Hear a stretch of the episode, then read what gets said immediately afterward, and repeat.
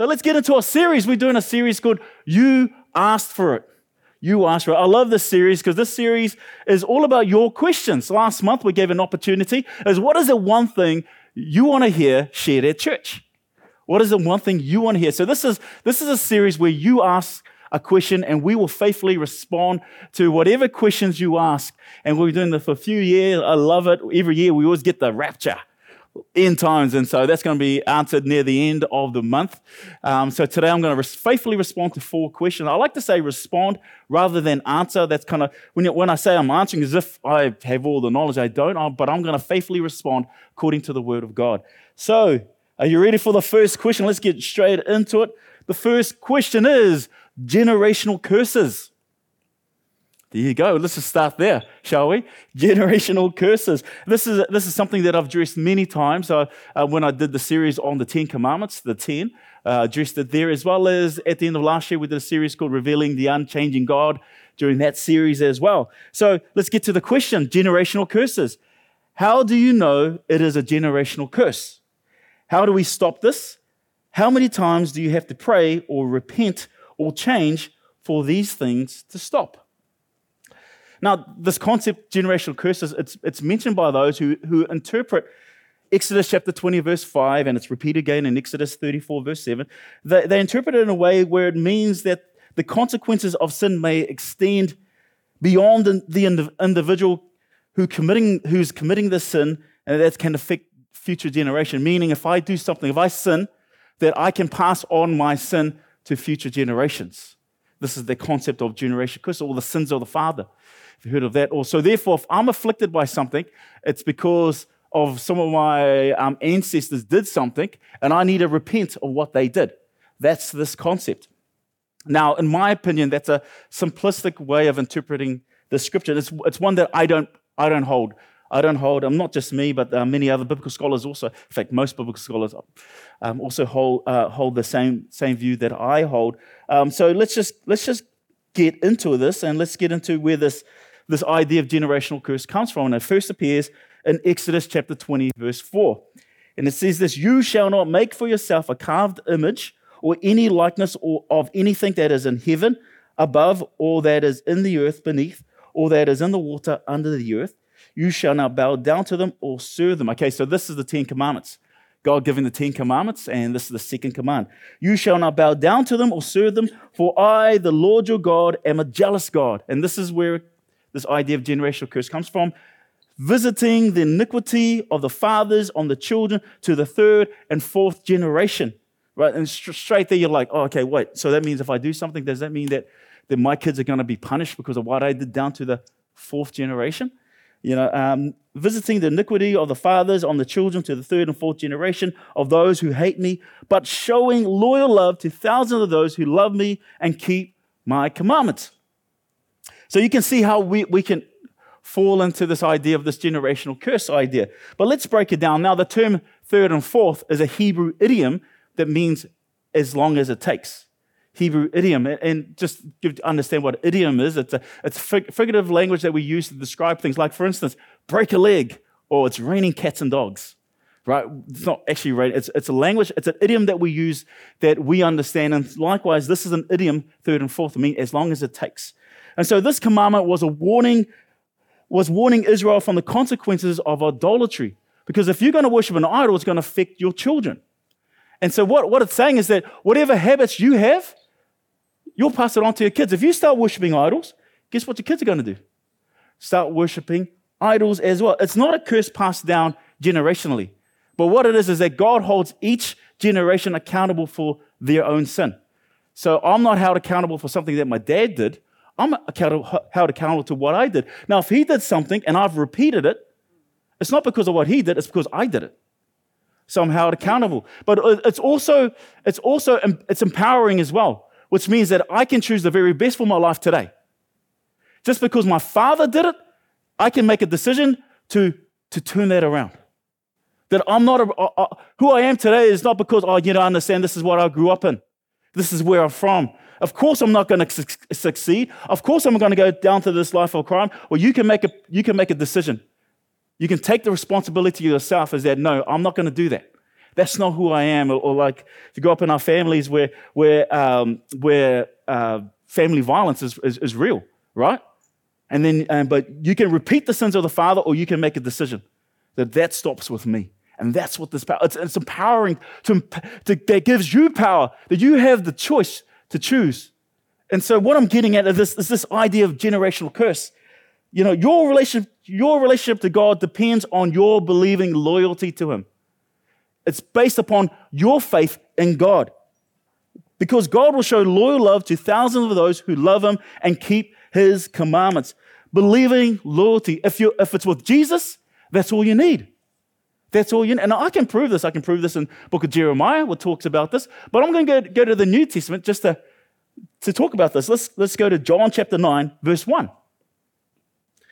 John chapter 9, verse 1. As Jesus was walking along, he saw a man who had been born blind from birth. Rabbi, his disciples asked him, Why was this man born blind? Was it because of his own sins or his parents' sins? It's this generational curse idea. Can you imagine this man all his life hearing whispers? I'll be, oh, yeah, I bet he's born blind because of something his dad did. Or maybe his grandfather, you know, that, that guy Jethro, I knew there was something wrong about him. Look, his grandson is now blind, right? Or, or, or you think, oh, did I do something wrong? Is this why I'm blind? Did I, did I sin when I was a child? What, what was it? Can you imagine the condemnation that you put yourself on? And Jesus begins to set that interpretation straight. And he says to his disciples, he says this, it was not because of his sins or his parents' sins. So you need to stop thinking that way. It's got nothing to do with generational curses. Then he, Jesus answered, This happened so the power of God could be seen in him. I love this. And then Jesus heals him, sets interpretation straight, then he heals him. See, you do not have a generational curse. You need to stop believing lies. Stop giving power to it. We give power to these things. Instead of giving our power over to it, go to the one who has all the power. That's Jesus. Nothing's more powerful than Jesus. No curse, no, no curse that someone's uttered over your family or over you. No curse is more powerful than Jesus. Jesus is all you need. So even what I'm going through right now, you know, when I first ruptured my disc and I was painfully, this seven years ago, lying on the ground on, on intense pain. Oh, in fact, the MRI scan shows I was this close to being paralyzed. Tense pain. And John Booth, Pastor John Booth, who's gone to be with Jesus right now, he walks in and he prays over him. Quick prayer says, Lord, heal him. Jesus' name, take away his pain. Amen. He goes, see you later, pal. And I'm lying and I go, yep, all good. And he leaves. And right then, all of a sudden, the, I get up and pain's gone. Set me free. And when I was in Raro, I was, I was struggling about coming back to New Zealand because of the, well, we were going to have this building. And but I had this nerve issue in my neck, affecting all these don't, don't play contact sports in your 40s. Just don't do that. Had nerve issues in my arm, and God heals, heals me in Raro. To, um, um, to, he gave me a vision of this place, and God heals me to show me.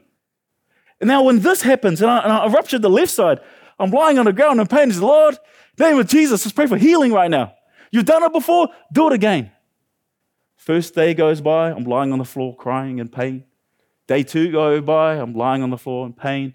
Day three go by, and I'm at nighttime and I'm like, help me, Jesus.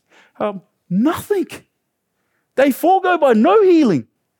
I'm tempted to think, where are you, God? I thought you loved me. Where is your power? But you know what? I was like, Lord, whether I get healing or not, I'm going to praise you and give you honor to show your power, to glorify who you are. And I began to worship God in my pain uh, because I get to choose. I can choose to wallow in my sorrows or change the way I think, and I give glory and honor to God. This happened to me so I can honor God.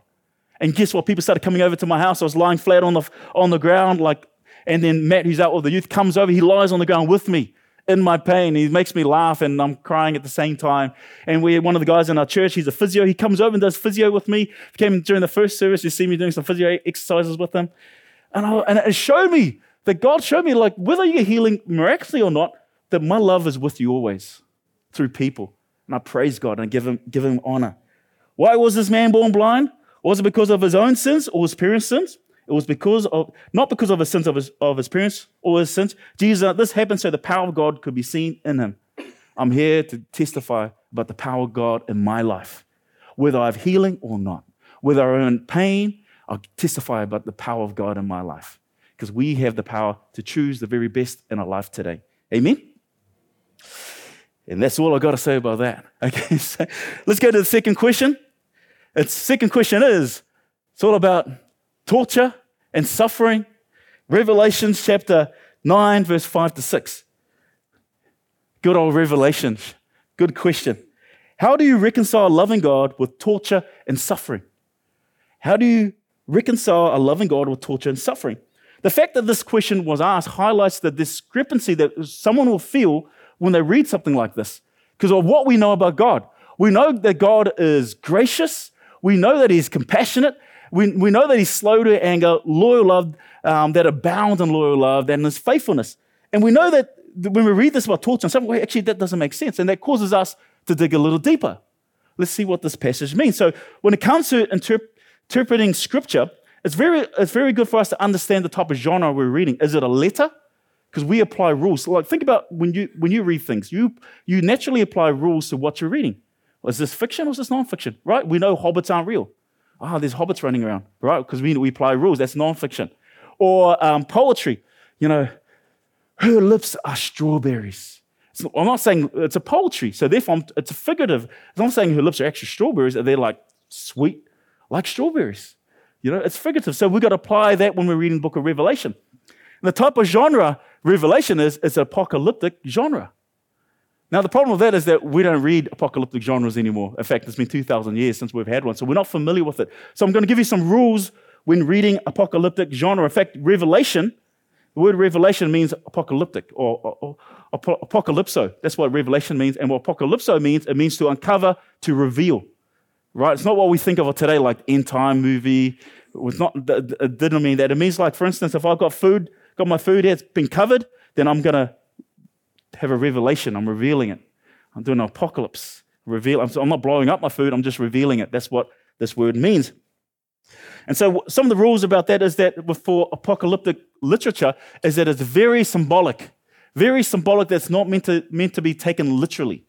It's symbolic, not meant to be taken literally. And also, especially with Revelation, it's steeped in the Old Testament. So un, to understand these symbols is to understand how it's used in the Old Testament.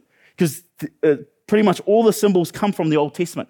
So I always say to people, if you really want to understand the book of Revelation, just read the Old Testament about 50 times and you should have good grip of the book of Revelation. And so anyway, with those rules in mind, let's get into the scripture. Revelation chapter 9, verse 1. Then the fifth angel blew his trumpet, and I saw a star that had fallen to the earth from the sky, and he was given the key to the shaft of the bottomless pit, the abyss. The abyss.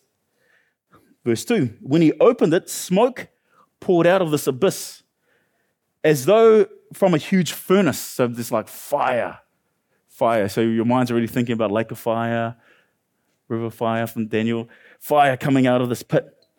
and what, what do we also know about this pit? If you're familiar with, with uh, Genesis chapter 6, the uh, Benai Elohim, the fallen angels, have procreate with the daughters of men. And in Peter, they're chained up in Tartarus, the abyss. This is what I'm talking about, all these hyperlinks. So these things should be all these verses should be popping out in your mind when you're reading this, right? Oh, yeah, there it, oh, that's the abyss. That's where the Benai Elohim are. That's they're chained up in Tartarus. That's what Peter said, right? That's, anyway. When he opened it, smoke poured out as though from a huge furnace, and the sunlight and the air turned dark from smoke. Then locusts came from the smoke and descended on the earth, and they were given the power to sting like scorpions. They were told not to harm the grass or plants or trees, but only the people who do not have the seal of God on their foreheads. And this is where the question comes from. They were told to kill them, not to kill them, but to torture them for five months. And five months is the life cycle of a locust. Five months with pain like pain of a scorpion sting. In those days, people will seek death, but will not find it. They'll long to die, but death will flee from them. Now, what's one of the rules? One of the rules is that it's full of Old Testament symbols that are not meant to be taken literally. So when we're reading this passage, what comes to mind? Right? I know what you're thinking. The plagues in Egypt, the locusts, the plagues, riffing of that. And if, and if you anybody read the book of, uh, of Joel, prophet in the Old Testament, Joel chapter 1 and chapter 2, describes this exact thing, Joel, book of Joel, as well as Second Temple literature like the book of Enoch, like uh, Jubilees, um, Baruch, if you're familiar with Second Temple literature. So all of these are just, are just being thrown at you, and, and you've got to give interpretation. Oh, what does this all mean? What, is, what does all this mean? And, and, and in short, in short, Jesus says this in Matthew chapter 15, verse 18. But the words you speak come from your heart. The words you speak come from your heart. That's what defiles you. What defiles you comes from your heart. For from the heart came evil thoughts, murder, adultery, all sexual immorality, theft, lying, and slander.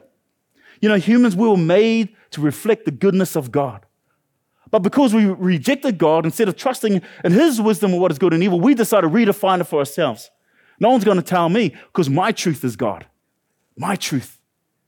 And because of that, our heart is now full of rebellion, filth, and slander and wickedness. This is, this is what Jesus says. Out of the heart comes these things, right? Out of this, this like this pit comes out all these things.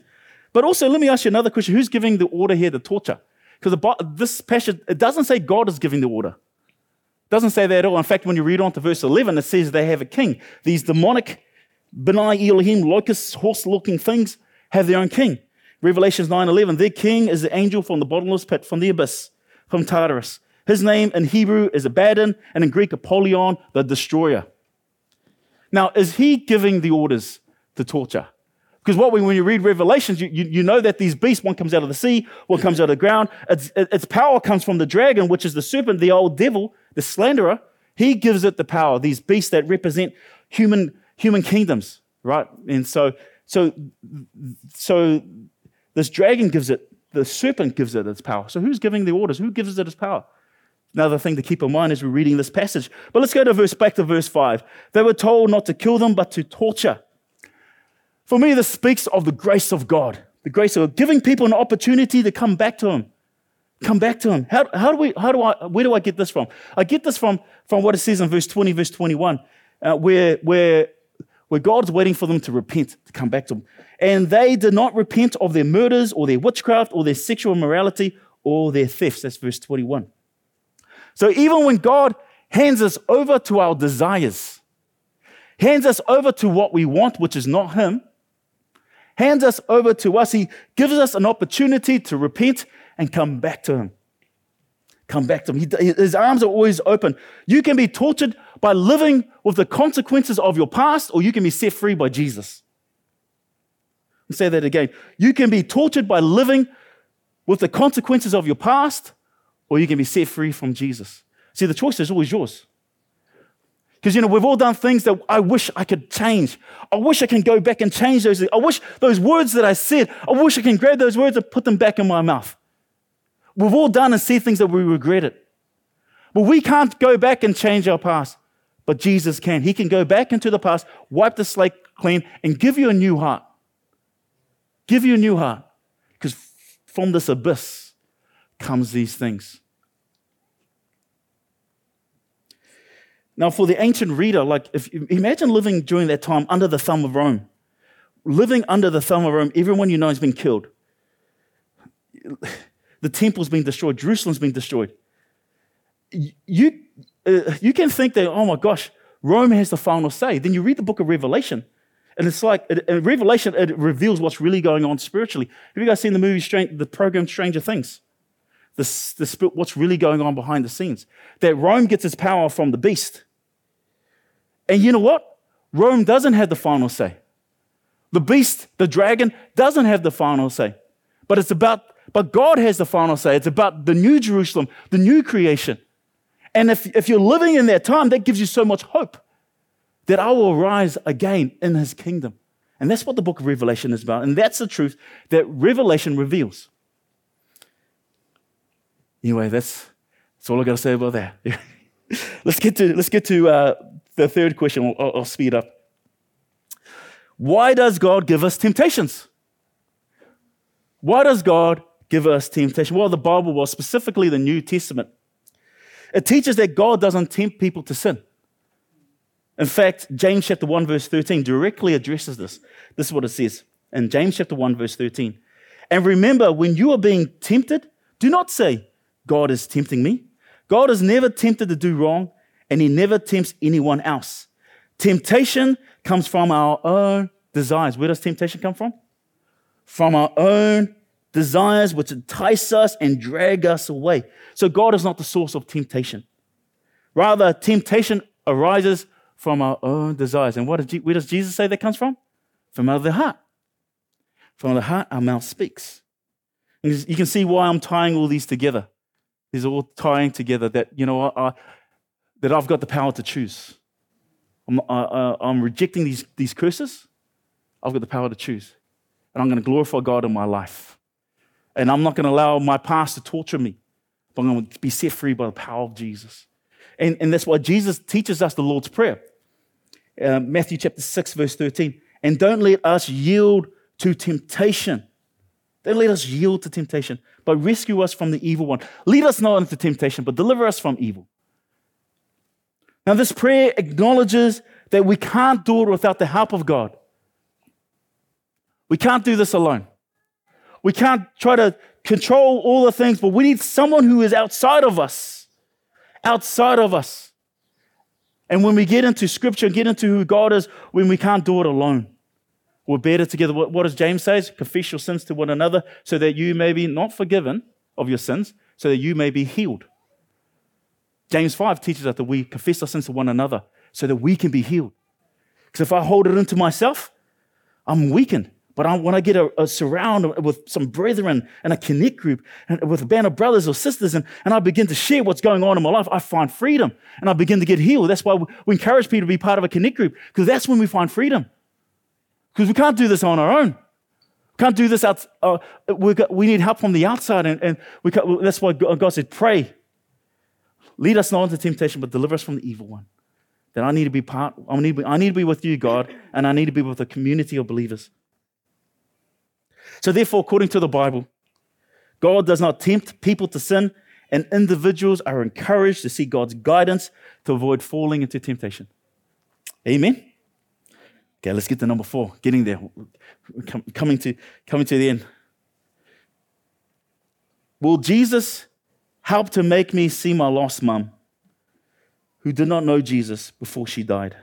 I've been praying for His mercy. You know, when I read this question, I can feel the heartbreak and this question Will Jesus help, help to make me see my lost mom who did not know Jesus before she died? I've been praying for his mercy. And I think we can all relate to this question. We all know someone who we love dearly, who, who, who died without knowing Jesus, and it breaks our heart. And, and it's hard to see. I can't really answer this. I don't know on the other side. But what I do know is that the kingdom of God is given to us as a gift we can choose to step into the kingdom. How do we choose by stepping into the kingdom? By receiving the king, that's Jesus. Or we can refuse to enter his kingdom. But what I do know is that the feeling that we have, this heart, this, this, that breaks our heart, this feeling that this anguish that we have inside, I do know this that God has the same anguish. He has the same pain. Exactly how you feel, God feels exactly the same. God loved you so much that he couldn't live without you, so he laid down his life and he died for you. That this is why he stepped into his creation and he clothed himself in flesh in the fullness of Jesus. And on the cross, he took upon himself the suffering, the pain, the consequences of our sin into his body, and on the he handed himself over to die. Three days later, he conquered sin and death and rose again, and is ascended and is seated at the right hand of God.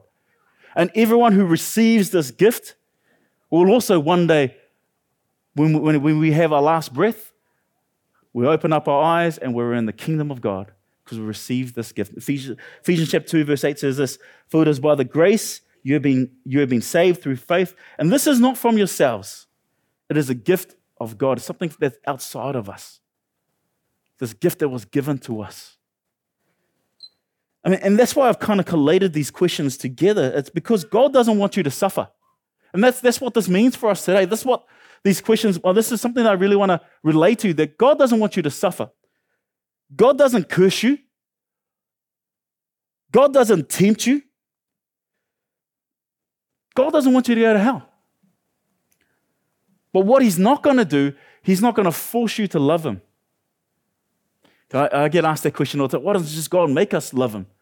That's not love. If I force someone to love me, is that love? That's not love at all. How do you get love? Free will. When God gave us free will, He knew.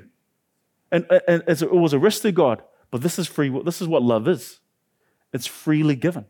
And he, by giving us His love, He gave us free will that we can choose. He's not going to force us to love Him because that's not love. He loves you too much for Him to do that. But you need to decide. You need to come to the decision about. In fact, somebody said this that Jesus is a man that you cannot ignore. You can ignore him as a liar, you can dismiss him as a lunatic, or you can serve him as the Lord. The choice is always yours. You know, we just had Christmas and open up all these presents. But what I want you to imagine is who is it that you love so deeply? Who is that person? Is it your mom? Is it your dad? Is it your, your kids? Is it just one of your kids? I'm just kidding. All your kids? Depends what, what week it is. Yeah, whether I love them or not. Think of the person that you love so much. Imagine that you're like, you know what?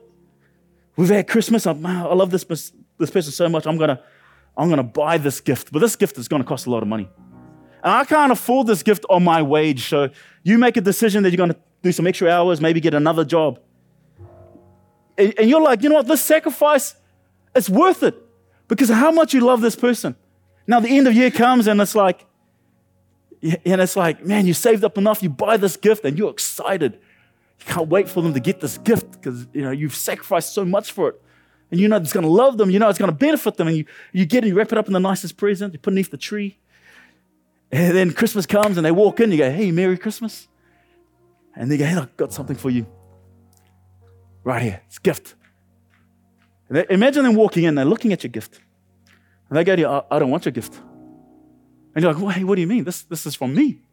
I've sacrificed for this gift. You, are going to love this. this. It's going to benefit you. This is, and, and they say, no, I, I don't want your gift. And they walk out and slam the door behind you, behind them. Now, what would you feel? You'll be like, you know what? You want a present? well, how would you feel? Devastated. Man, I'll be crying. Because they didn't just reject your gift, they rejected you. And that's exactly how God feels he lays down his life, sacrifices himself, and he offers a gift to humanity. As a free gift. Says, This is for you. This is for you. It's good life.